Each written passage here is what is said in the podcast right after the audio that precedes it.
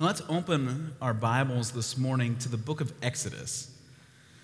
We begin at the end of chapter 6, and I'll continue through all of chapter 7.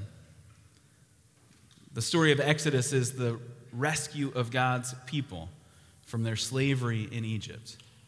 In this biblical story, this true historical event, we see God's good and sovereign power, even in the worst of situations. We're confronted with the truth that God is the king above all other powers, Lord of all, of our lives and over all people. Exodus is the good news that God rescues his people, that he provides atonement for sin, that God hears our prayers and responds to us. We've seen Moses return at the command of God to Egypt to bring the command to Pharaoh that Pharaoh let God's people go. And yet, in the hardness of Pharaoh's heart, he has rebelled against God. And so now God will begin to show his power, to prove his might, to show forth his glory. Listen as I read. This is on page 60 of the Bible that's right there in front of you. I'm going to read Exodus chapter 6, beginning at verse 28 through chapter 7. Exodus 6 28. Now, when the Lord spoke to Moses in Egypt, he said to him, I am the Lord. Tell Pharaoh, king of Egypt, everything I tell you. But Moses said to the Lord, Since I speak with faltering lips, why would Pharaoh listen to me? Then the Lord said to Moses, See, I have made you like God to Pharaoh, and your brother Aaron will be your prophet. You are to say everything I command you, and your brother Aaron is to tell Pharaoh to let the Israelites go out of his country. But I will harden Pharaoh's heart, and though I multiply my miraculous signs and wonders in Egypt, he will not listen to you. Then I will lay my hand on Egypt, and with mighty acts of judgment I will bring out my divisions, my people, the Israelites. And the Egyptians will know that I am the Lord when I stretch out my hand against Egypt and bring the Israelites out of it. Moses and Aaron did just as the Lord commanded them. Moses was 80 years old, and Aaron 83 when they spoke to Pharaoh. The Lord said to Moses and Aaron, When Pharaoh says to you, Perform a miracle, then say to Aaron, Take your staff and throw it down before Pharaoh, and it will become a snake. So Moses and Aaron went to Pharaoh and did just as the Lord commanded. Aaron threw down his staff in front of Pharaoh and his officials, and it became a snake. Pharaoh then summoned wise men and sorcerers, and the Egyptian magicians also did the same things by their secret arts. Each one threw down his staff, and it became a snake. But Aaron's staff swallowed up their staffs. Yet Pharaoh's heart became hard, and he would not listen to them, just as the Lord had said. Then the Lord said to Moses, Pharaoh's heart is unyielding. He refuses to let the people go. Go to Pharaoh in the morning as he goes out to the water. Wait on the bank of the Nile to meet him, and take in your hand the staff that was changed into a snake. Then say to him, The Lord, the God of the Hebrews, has sent me to say to you, let my people go, so that they may worship me in the desert. But until now, you have not listened. This is what the Lord says By this you will know that I am the Lord. With the staff that is in my hand, I will strike the water of the Nile, and it will be changed into blood. The fish in the Nile will die, and the river will stink, and the Egyptians will not be able to drink its water. The Lord said to Moses, Tell Aaron, take your staff and stretch out your hand over the waters of Egypt, over the streams and canals, over the ponds and all the reservoirs, and they will turn to blood. Blood will be everywhere in Egypt, even in the wooden buckets and stone jars.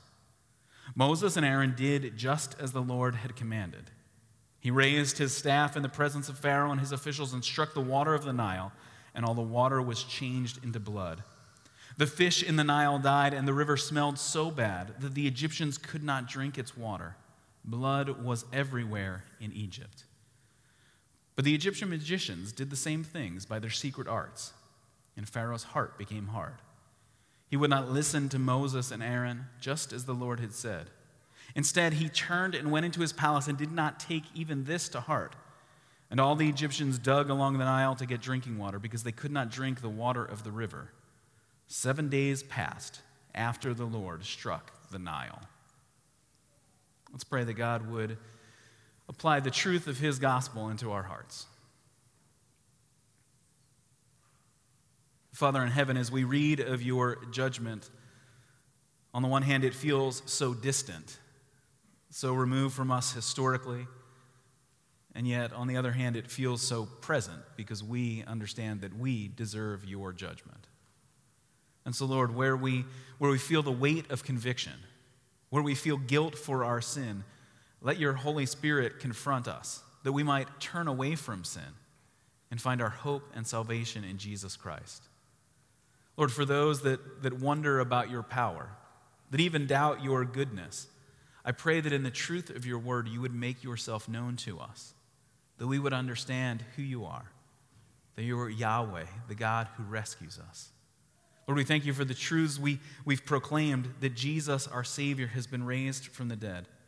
And so, Father, we come praying in the name of Jesus Christ. Amen. Perhaps you saw the pictures from last year's public display in Egypt, the Pharaoh's Golden Parade.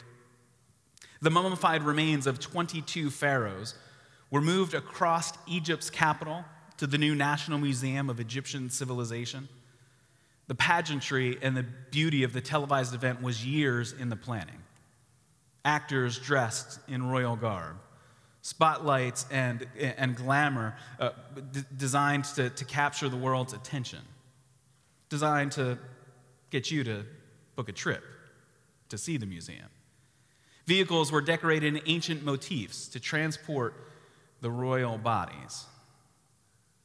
If you go today, you can still see the ancient power of Egypt on display in the great museums, in the great pyramids and temples which still attract tourists today. Pharaoh's power was evident and obvious to Moses and Aaron. Pharaoh's power was absolute over the enslaved Israelites who worked under threat of his armies and power. Pharaoh's might was known the world over. The most powerful man in the known world. Pharaoh's power on display in his palaces and temples, his monuments to his own greatness. And yet, here in the book of Exodus, we will find out how limited Pharaoh is in his power. For we meet Pharaoh's opponent, not merely Moses and his brother Aaron, but Yahweh, the Lord, the one who sends them. Listen again to the command that, that God repeats to Moses, a command we've heard throughout this book. Look at, back at chapter 6, verse 28. When Yahweh said to him, I am Yahweh. Tell Pharaoh, king of Egypt, everything I tell you.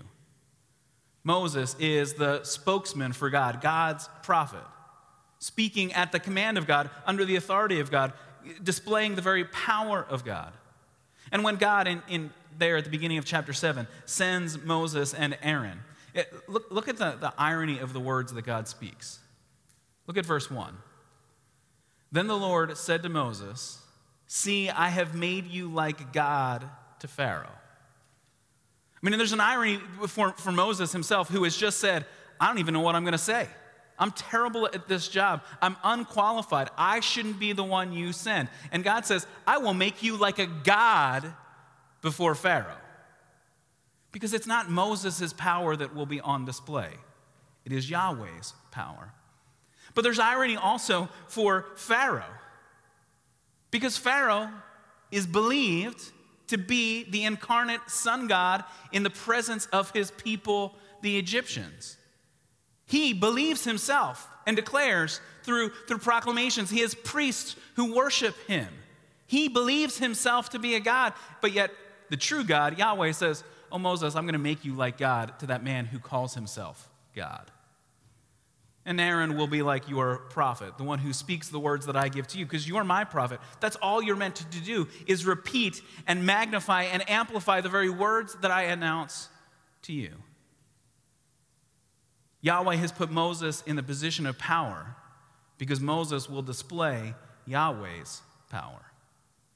And that's what we're told will happen. Verses 3 and 4 of chapter 7. When, when God says that he will harden Pharaoh's heart, he says, And though I multiply my miraculous signs and wonders in Egypt, he will not listen to you. This is the, the reason that God will, will, will let Pharaoh be resolved and determined in his rebellion against God, because God is going to multiply his power. God is going to show his judgment, his miraculous signs, his mighty acts of judgment, verse 4 says will be on display so that even the Egyptians, verse 5, will know that I am Yahweh. That by the outstretched power of God, everyone, from the man who claims to be God, Pharaoh, down through all of the Egyptians, they will understand who Yahweh is. He is the only true sovereign king in the universe. There is not room in the universe for another to claim to be God. Pharaoh will be exposed as a fraud, as a counterfeit, as yes, the most powerful man you could imagine, but still just a man, not a real God. There is only one God, Yahweh. Now, I know that such a claim sounds outdated and old fashioned. Kevin, you really want us to believe there is only one God? There's only one in whom we can put our trust. There's only one hope of salvation. There is only one way to be saved. Because to say that there is only one God feels to us as modern people as if we don't respect the traditions, the opinions of billions of people around the world, of, of people throughout history who believe something else. But when you say you want to be open minded, when you say you, you want to you wanna believe that, that there's not just one way, let me ask are you, are you willing to blindly accept all religious claims as valid? Meaning, are, are you saying when you, when you step back from the claim that there's one true God, are you saying, well, then that must mean that all religions, all philosophical systems, all ways of thinking are equally valid?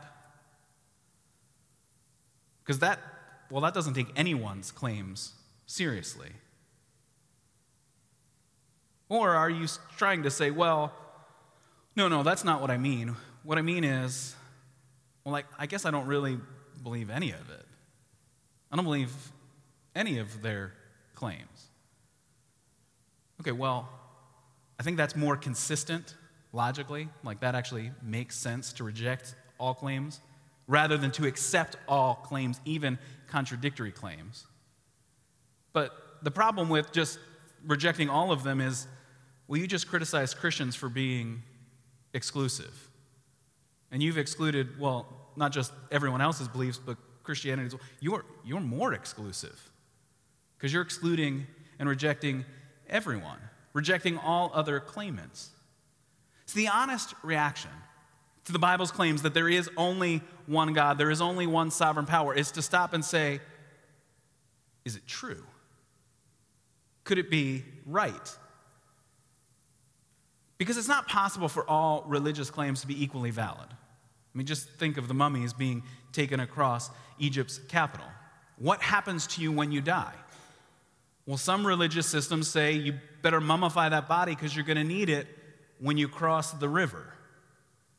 Well, other claims will say you stop existing. Others will say you, you come back in a different form. Some will say there is an afterlife of heaven or hell. But, but it would be nonsense to say that all of those claims are true at the same time. But you'd actually have to figure out well, then, which one is true? Is God who he claims to be?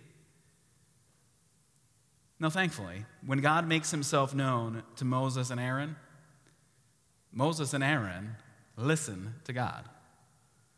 Which isn't really what we'd have expected at this point.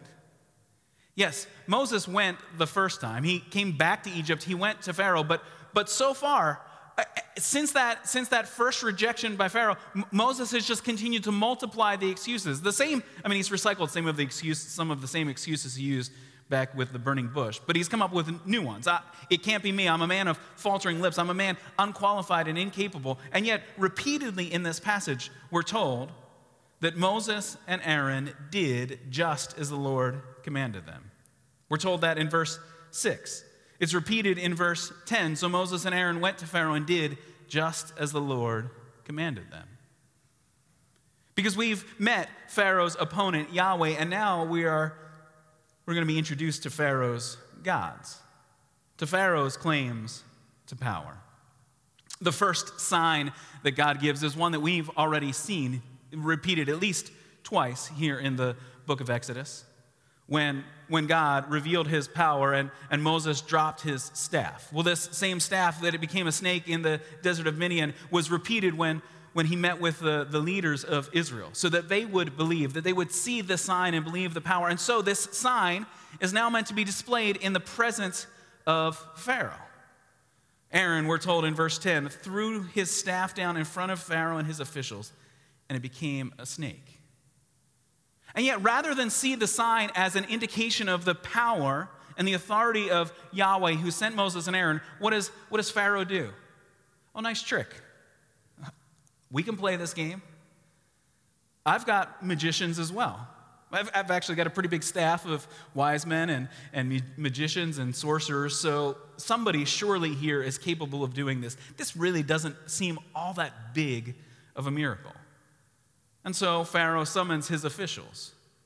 And, and perhaps by genuine demonic power, because it's not as if there aren't some evil powers in the universe, other claimants to, to the throne of God.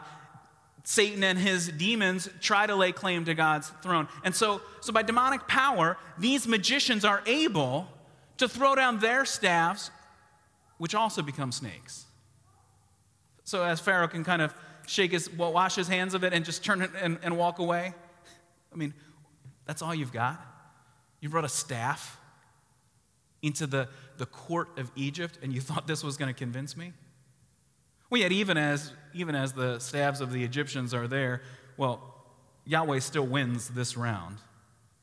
Because verse 12 tells us that, that each one of the magicians threw down his staff and it became a snake, but Aaron's staff swallowed up their staffs. Oh, you can echo and repeat, you can copy the power that was on display, but,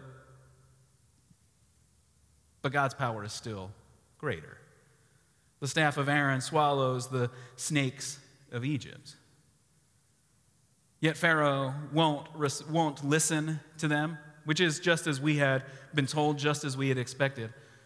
And so now the signs and wonders will become more powerful.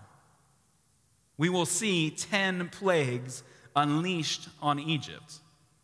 The first given to us here, when the Nile will be turned into blood. These 10 signs to multiply the, the, the, the, the power of God so that the, the people of Egypt won't be able to say, oh, well, you know, we can kind of do that too. That as wave after wave crashes, they will understand the mighty and overwhelming and unrelenting and ongoing power of Yahweh.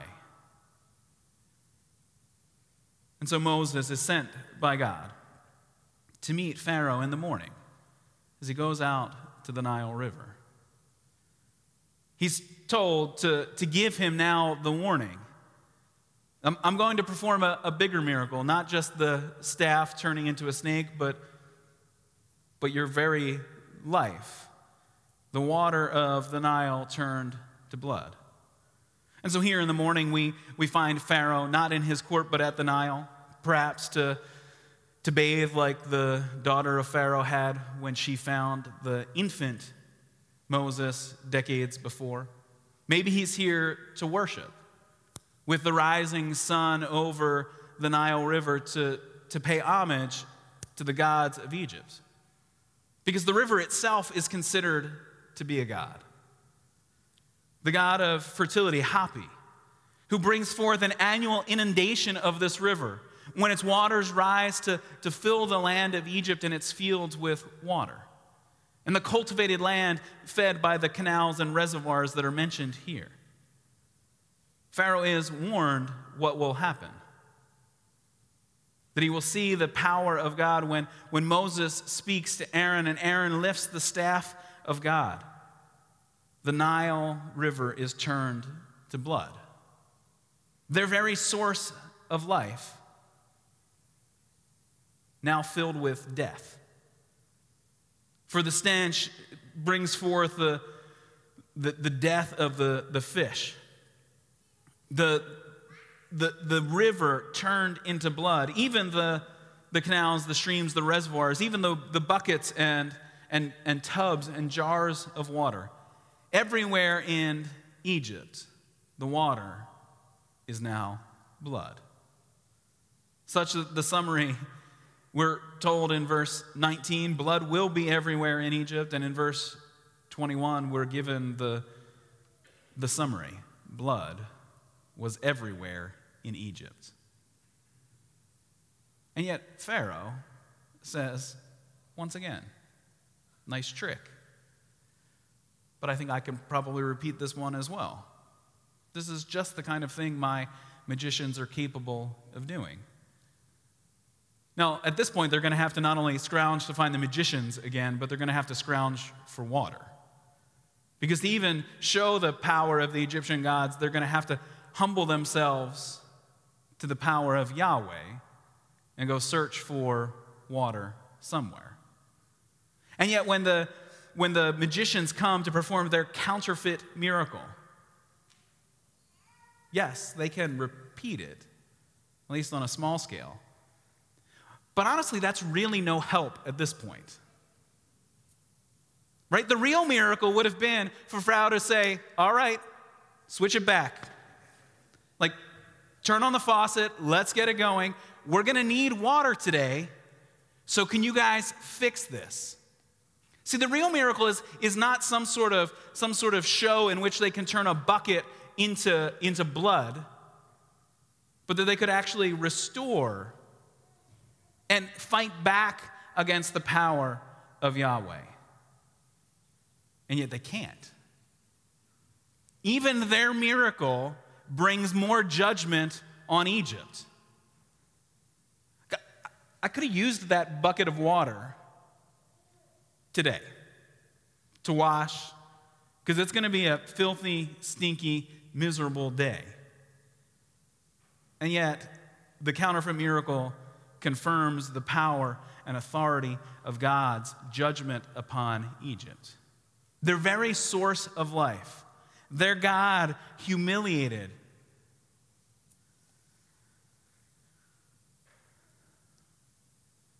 What about you?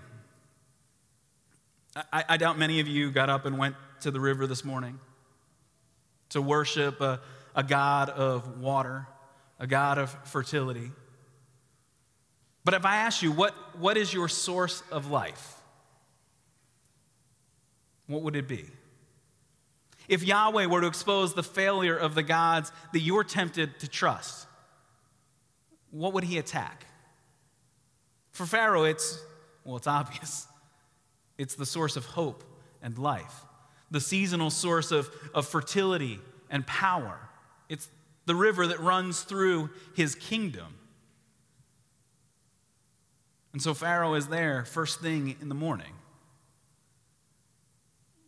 What about you? How does your morning begin?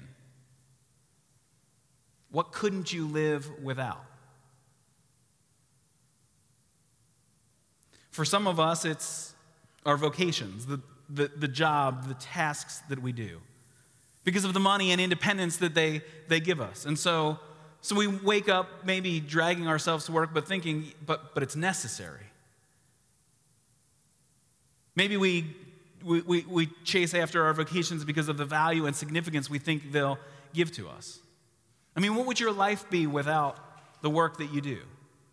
What would your life be without the, the history that you have and, the, and the, the career that you've accomplished? What would your life be if your pulpit was taken from you? Okay, maybe that one's a little specific. But do we find our hope and significance, our source of comfort and hope in the things we accomplish? Or maybe Pharaoh's just there to play in the river, although ancient people didn't tend to swim a lot. And the Nile is filled with crocodiles, so it's not always the safest place to play. But maybe for you, it is pleasure, comfort. Either to numb yourself to the pain of life, a counterfeit, though, won't actually solve your problems. And the longer you chase after the counterfeit, you begin to realize that this God, this God of pleasure, can't satisfy. Or maybe you're not chasing it, chasing pleasure to, to numb yourself. It's, it's, well, you know what? I'm kind of worth it. Like, I've done a lot of stuff, I've worked hard. I kind of deserve this pleasure and comfort. And other people should get out of my way and shouldn't cause me discomfort. I should get what I want when I want it. Or maybe it's power, whether financial, political, or personal. If I get my way, I will be happy. And false gods can satisfy temporarily. I mean, you wouldn't chase after them if, if they didn't give you something in return. And the reason you chase after your career is because of the power and security and hope that, that it gives to you. And yet, how long will it last? The, the pleasure that you seek will need to be replaced by even greater levels of pleasure. And any disruption to that will, will destroy you.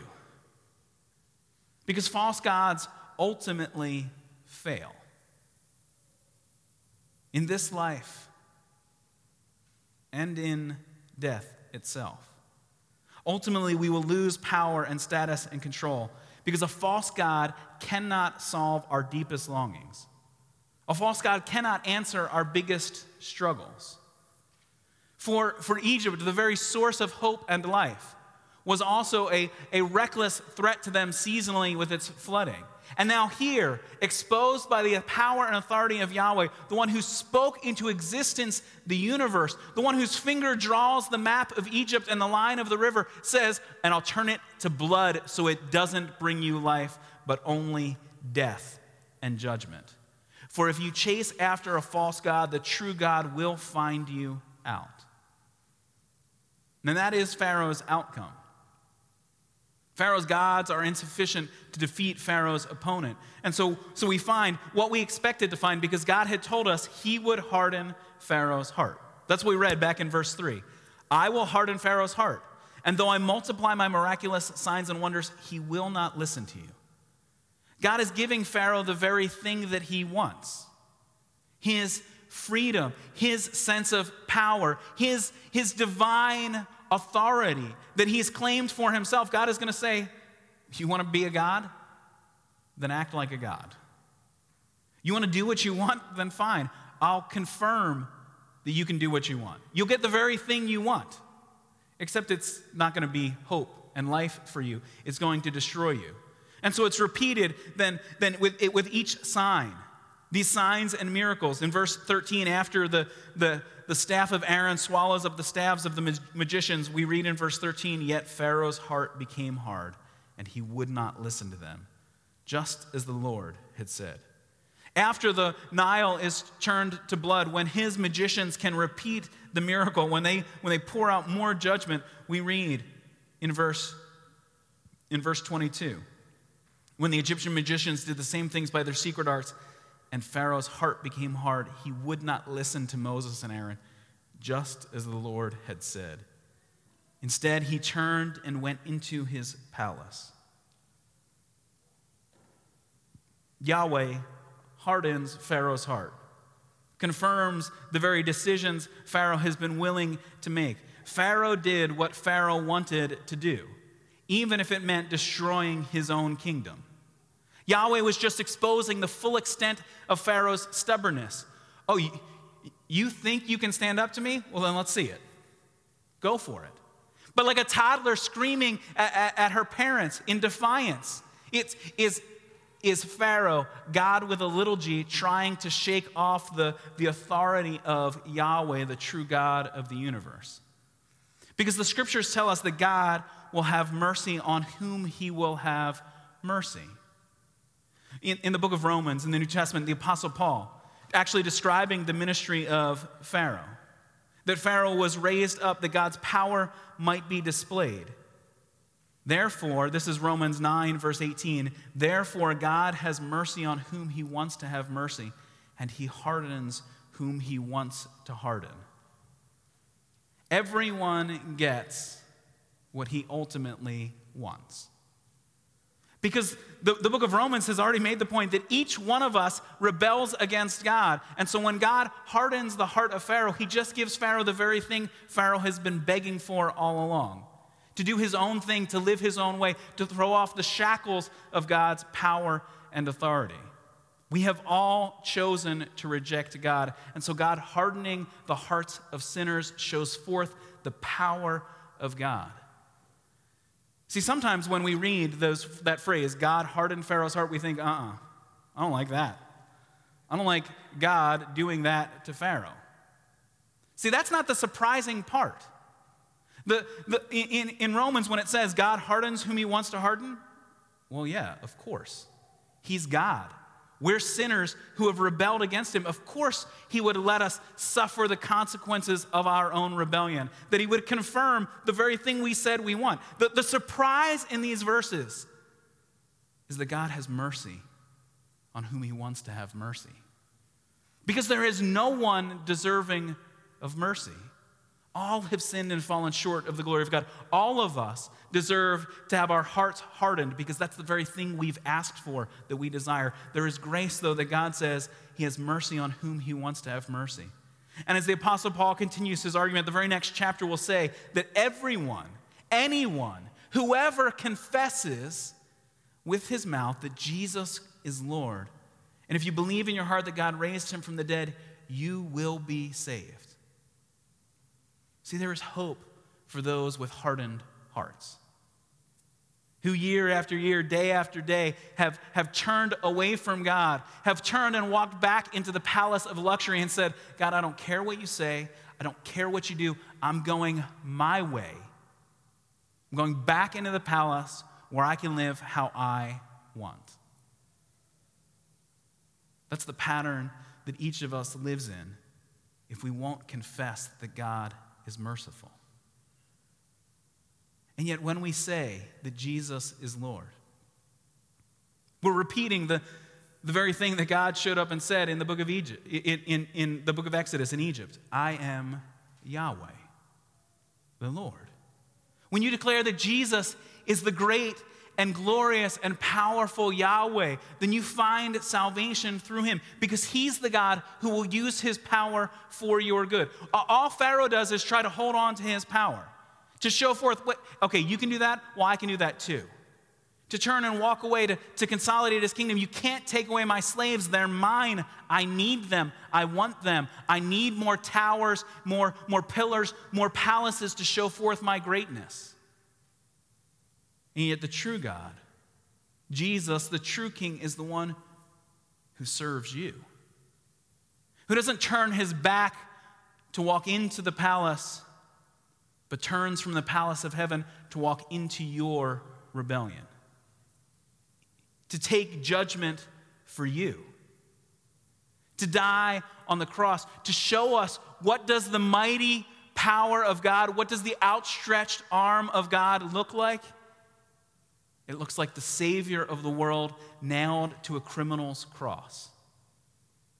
See, the reason that you can turn and find your hope in Jesus is He's the God who uses His power for you because He loves you, He rescues you. He is the God who will not disappoint, the God who willingly absorbs the righteous wrath and judgment of His Father in heaven. As we continue to look at the plagues in the coming weeks, we will see the, the power of God begin to overwhelm. Yes, the magicians can turn staffs into snakes, they can turn water into blood. But as Yahweh pours out his judgment, the gods of Egypt fail. But thanks be to God, he shows mercy to his people. Thanks be to God, we have victory in Jesus Christ. Let's bow in prayer. Father in heaven, we give you praise for the ministry, for the work of Jesus, our Savior, for the, the salvation that, that we receive not by anything good we've done, but by your mercy. You're the God who has softened our hearts, the God who has given us new hearts, given us the faith to believe. And so, Lord, do that work even now. Let your power be on display, your power of judgment that we see in the cross of Jesus, our Savior. Your glorious power shown in the forgiveness of our sins, in your extravagant mercy poured out on us. Father, we give you praise through Jesus, our Savior. Amen.